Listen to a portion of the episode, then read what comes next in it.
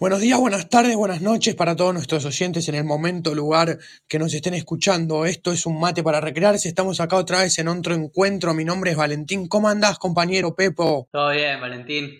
Lindo volver a grabar, tener este programa de hoy. Así que con unos mates, con el frío que hace, estamos a pie del cañón para grabar este nuevo programa. Totalmente, totalmente, con este frío. Esperamos la semana que llegue el, que llegue el momento de grabar para entretenernos un rato, para ver, darle un poco de emoción a nuestra vida, ¿o no? Totalmente, más cuando, cuando el frío nos congela todo el tiempo, estamos en nuestras casas sin poder salir en plena cuarentena, grabándonos y viéndonos gracias a la globalización, a la tecnología que tenemos. ¿Y qué tema vamos a tratar hoy, Valentín? ¿O, quién va a ser nuestra invitada? Nuestra invitada es una doctora en filosofía con una mención en antropología social. Es licenciada en ciencias antropológicas y es profesora en enseñanzas medias y superior en ciencias de la antropología. Ella tiene una investigación sobre comunidades originarias muy interesante, nos pareció el, eh, traerla ya que el tema que queremos hablar hoy es sobre justamente las comunidades eh, originarias que no están en esto que nosotros llamamos la globalización, que están como en otra realidad en el mismo espacio que nosotros. Entonces, Pepo, ¿me querés contar eh, qué es lo que nos trae nuestra invitada que se llama Noelia Enris? Bueno, nuestra invitada nos, nos habló de varias cosas, como tres temas principales. Uno es eh, qué sería la niñez y el, juego allá, en, ese, en esos pueblos originarios. Ella sobre todo em, estudió un pueblito guaraní, eh, de la comunidad guaraní.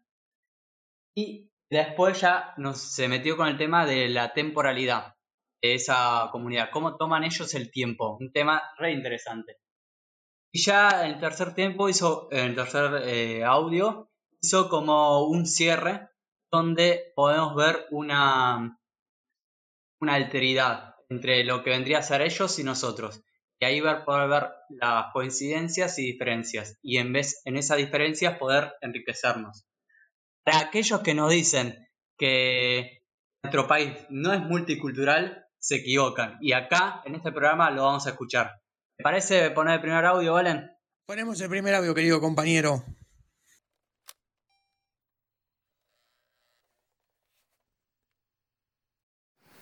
Argentina es un país multicultural cuyo relato histórico más consolidado em, ignora que parte de esa multiculturalidad está centrada en las raíces ancestrales de las poblaciones originarias de América que de distinto modo sobrevivieron a los procesos em, escalonados de conquista, despojo, eh, confinamiento y fundamentalmente al establecimiento de las ideas racistas que de algún racistas y evolucionistas que de alguna manera em, construyen parte del ideario nacional actual. En ese marco, em, en este momento, un millón de personas, un millón de argentinos se reconoce miembro de comunidades indígenas o descendiente de comunidades indígenas, lo cual es una cifra em, singularmente alta en el concierto de los países de la región. Em, es más alta proporcionalmente que la cantidad de población indígena de Brasil, por ejemplo. Em, en ese marco, mi investigación se ha centrado en las poblaciones guaraníes que habitan en el noroeste argentino. Los guaraníes habitaron ancestralmente un territorio que con el correr del tiempo fue atravesado por las fronteras nacionales de tres estados, el estado argentino, el estado paraguayo y el estado brasilero. Em, en el caso argentino, particularmente la parcialidad que habita en el, noreste eh, es la parcialidad Mbudá, que es una de las familias dentro de las poblaciones guaraníes. Em, en esa población, que en, en el total país son 13.000 personas y en el territorio de Misiones son poco menos de 11.000. En ese marco yo desarrollé mis investigaciones em, etnográficas desde el año 2003. Em, la pregunta respecto de... Em, la pregunta rectora de mi investigación inicialmente tenía que ver con em, algunos aspectos vinculados a la niñez y el juego. Pero para entender eso fue central desnaturalizar la idea de niñez y pensar junto con esta población qué implicaba ser niño, cuáles eran los, los límites establecidos, es decir, qué implicaba ser niño y qué implicaba no ser niño. Eh, y dentro de esa idea de niñez, qué distintos momentos eh, se podían visualizar. Entonces encontré que la idea de mm, de niñez estaba fundamentalmente vinculada a la potencialidad de jugar. Es decir, que tratar de abordar el juego y tratar de pensar las etapas de la vida eran temas que estaban íntimamente vinculados porque las etapas de la vida podían ser descritas a partir de la posibilidad o de la ausencia de juego socialmente admitido, ¿no? de juego como, como espacio social. Em, por lo tanto, mi investigación eh, encontró ahí un punto de retroalimentación entre eh, las, las, distintas etapas de la vida, definidas a partir de las categorías nativas y de las definiciones de distintos actores de la sociedad, y lo que implicaba jugar o dejar de jugar. Ser niño y jugar aparecían íntimamente vinculados, mientras que ser adulto eh, aparecía eh, en, los relatos de los sujetos como lo opuesto a tener la posibilidad de jugar.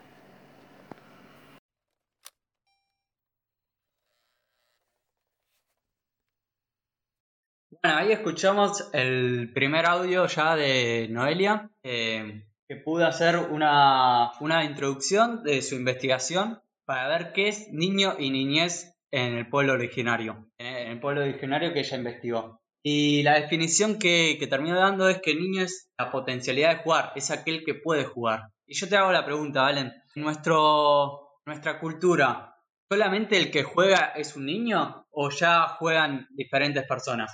Eh, sí, a mí me parece que es muy interesante para que hablemos de este tema como en una comunidad que no estamos hablando de Europa o, en el otro continente, es acá en nuestro país, como el pensamiento de jugar es, es lo, que, lo que da el parámetro de niño y adulto, ¿no? Un poco esto, juegan los niños, trabajan los adultos, es lo que, es lo que hace la diferencia de uno a otro y me parece que eso se refuta hoy, hoy en nuestra sociedad, donde vemos que, también adultos juegan. Es un poco lo que hablaba Julián Kopp, nuestro invitado de la semana pasada, y traía todo esto de los eSports, ¿no? Acá es un poco también esto, hablar de, cómo esta teoría que tiene la comunidad o cómo este pensamiento que tiene la comunidad se puede ver, cómo nosotros no lo vemos así, por el contrario, jugamos todos, niños, adultos, y, y que el trabajo no es algo que influya en el juego. Buenísimo, Valen. Me parece que ya es momento de pasar a la siguiente pregunta, que Noelia nos responde de manera muy interesante. La siguiente pregunta es sobre la organización del tiempo. Eh, vamos a escuchar ahí cómo está distribuido el tiempo libre, qué es el tiempo libre para ellos, eh, para los niños y para los adultos inclusive. Van a ver cosas muy interesantes que van a pasar, quizá divertidas, ¿no? Como algunos mensajes, los sueños o vamos a ver qué pasa. Ponemos el siguiente audio entonces.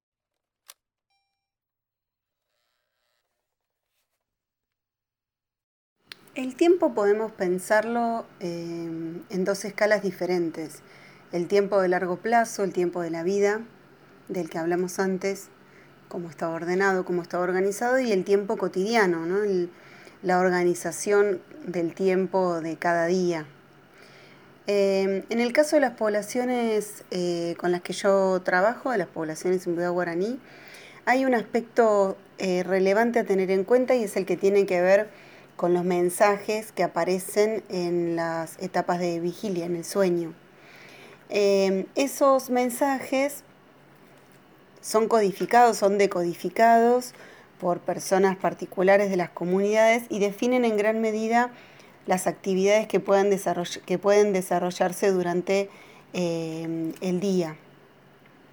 De esa manera la organización del tiempo tiene que ver, del tiempo cotidiano, tiene que ver con em, los modos de acercarse a los peligros potenciales que se advierten en esos momentos del sueño.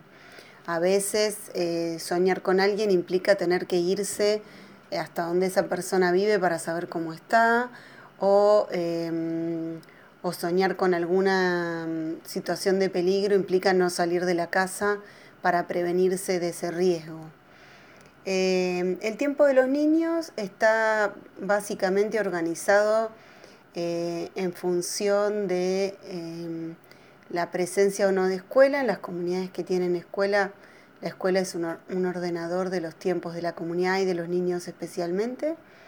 Y en aquellas comunidades que no tienen escuela, el tiempo, está, mm, el tiempo de los niños está organizado especialmente en relación con em, los horarios diurnos y, y los nocturnos. ¿no? La, en el horario del atardecer, que es cuando se inician las ceremonias religiosas, eh, los niños tienen que estar ahí preparados. Así que antes de ese horario los niños comen, em, se bañan, em, bueno, hacen distintas actividades de colaboración con, sus familias y al atardecer, cuando el sol empieza a bajar, se acercan a la casa de los abuelos o al, o al templo, al opú, dependiendo de las características de, la comunidad, para compartir la caída del sol y el comienzo de la noche, que es un momento espiritual importante para estas poblaciones.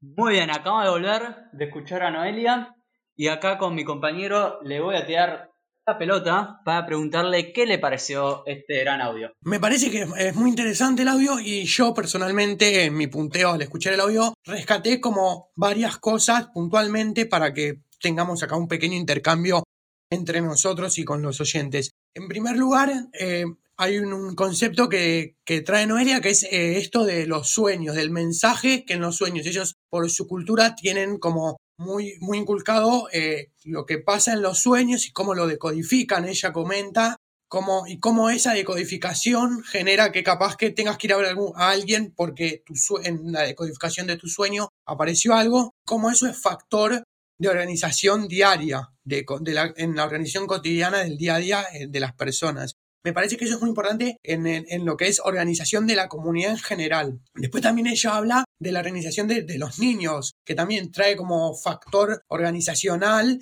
las escuelas, que todas las comunidades donde tenemos escuela, los niños se rigen por la escuela como factor de organización diaria. Digo, como nos pasa a nosotros también, o sea, los chicos que, va, eh, que van al colegio jornada completa, me pasaba a mí, yo iba al colegio jornada completa, bueno, organizás tu día en base a que a la mañana hasta las 4 de la tarde estudias y después tenés la tarde para hacer otra cosa. Creo que eh, eso también es interesante y también ella habla de los que, las comunidades que no tienen escuela, que se rigen por los horarios del atardecer, del amanecer, como esto, como esto saben que, bueno, cuando, cuando cae el sol es cuando se empiezan a generar los, los espacios de, rituales y, esto entonces como los niños tienen que antes de que empiece este espacio estar preparados. Me parece que es muy interesante. Eh, yo tuve, Pepo, no sé si te comenté la posibilidad de, de escucharla en vivo a Noelia y lo que comentaba en su investigación también es algo muy interesante que en, sus, en las comunidades que ella estuvo, en muchas no pudo lograrse que, eh, lograr quedarse a la noche, no la dejaban. Luego de un tiempo de confianza la dejaron participar de algunas ceremonias. Esto también es muy interesante, ¿no? Esto de cómo el tiempo para las ceremonias está muy presente. Me parece que estos tres factores para organización del tiempo, como los sueños, la escuela y los horarios de atardecer y amanecer, son los que van a regir en las comunidades los, los tiempos de la cotidianeidad. No sé qué te pareció a vos, Pepo. Sí, sí. Lo que me interesó fue lo, lo que dijiste lo último, ¿no? Como el respeto, lo sacro de algunos rituales que tienen, a tal punto que la, la investigadora que estuvo ahí participando con ellos, viviendo con ellos, no lo dejaban estar en esos, en esos momentos. O sea, son muy preciados, muy importantes para esa comunidad. Tanto que incluso alguien externo no puede, no puede participar. Ya con esto nos metemos en el último audio, así aterrizando. Vamos para escuchar lo que es las experiencias lúdicas de los niños. Y presten atención porque ella hace eh, una diferenciación. Hay como dos tipos de juegos. Vamos a escucharlo y ya termina también en, ese mismo audio con el cierre de la alteridad que, dije al principio, en la introducción del principio de los tres, los tres audios que escuchamos hasta ahora.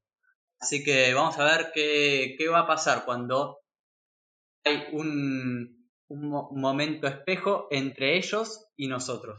Y a partir de ahí ver cómo nos podemos enriquecer de esta gran diversidad, ¿no? De un mismo pueblo que vive en la Argentina.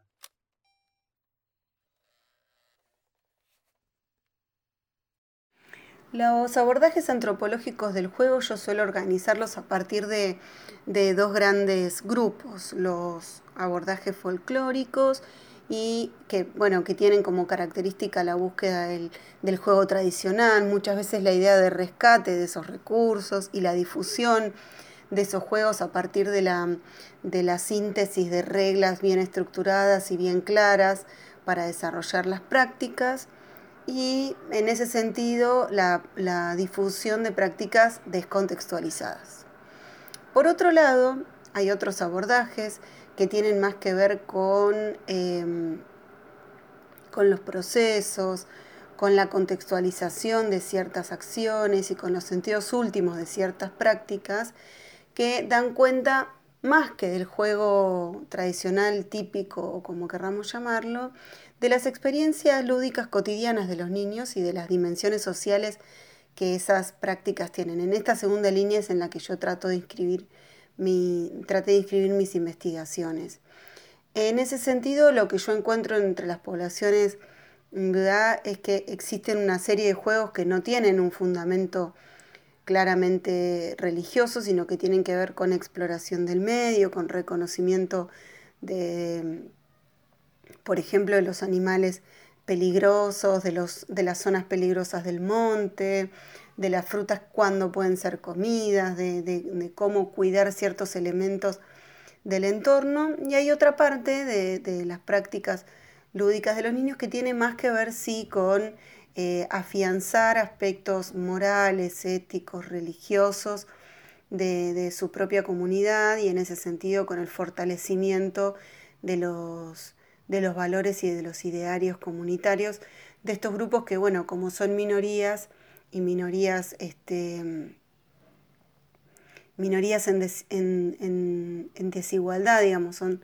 expresan la diversidad, pero la diversidad en situación de gran desigualdad y de gran vulneración de derechos, para mantener sus, valores y sus idearios eh, comunitarios, eh, deben ejercer prácticas de mucho fortalecimiento comunitario, que a veces están arraigadas en, por ejemplo, en el uso cotidiano de la lengua, eh, de la propia lengua como un elemento de, privacidad eh, o, muchas otras veces en el fortalecimiento de los lazos comunitarios como parte de una estrategia para fortalecer eh, las ideas del propio grupo.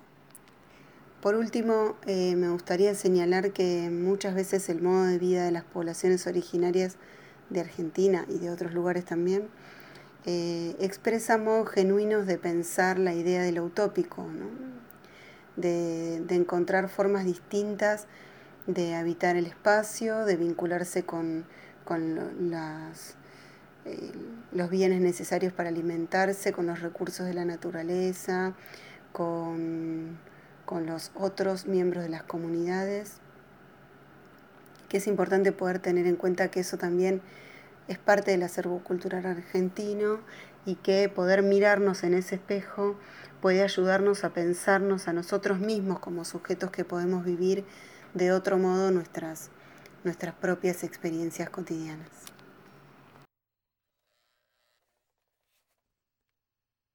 Muy bien, ahí escuchamos ya el último audio con ese hermoso cierre que ella pudo explicarlo mejor que, yo, la, la, cuestión de poder vernos en espejo con, el otro. algo muy de la antropología eso. Vamos ahora, bueno, y los dos momentos no sé si lo pudieron reconocer. Ella habla del juego como una exploración del medio, con animales, eh, ver qué frutas son peligrosas y, qué no, para saber cuál se pueden comer. Y eh, otros juegos que tienen que ver más que ver con la, pensar aspectos morales y éticos eh, y religiosos de la comunidad. Ya, ya se nos quedamos sin tiempo, Valen, así que nos queda más que saludar a nuestros oyentes y pasar el chivo que siempre pasamos, que es nuestro Instagram. ¿Cómo es nuestro Instagram, Valen?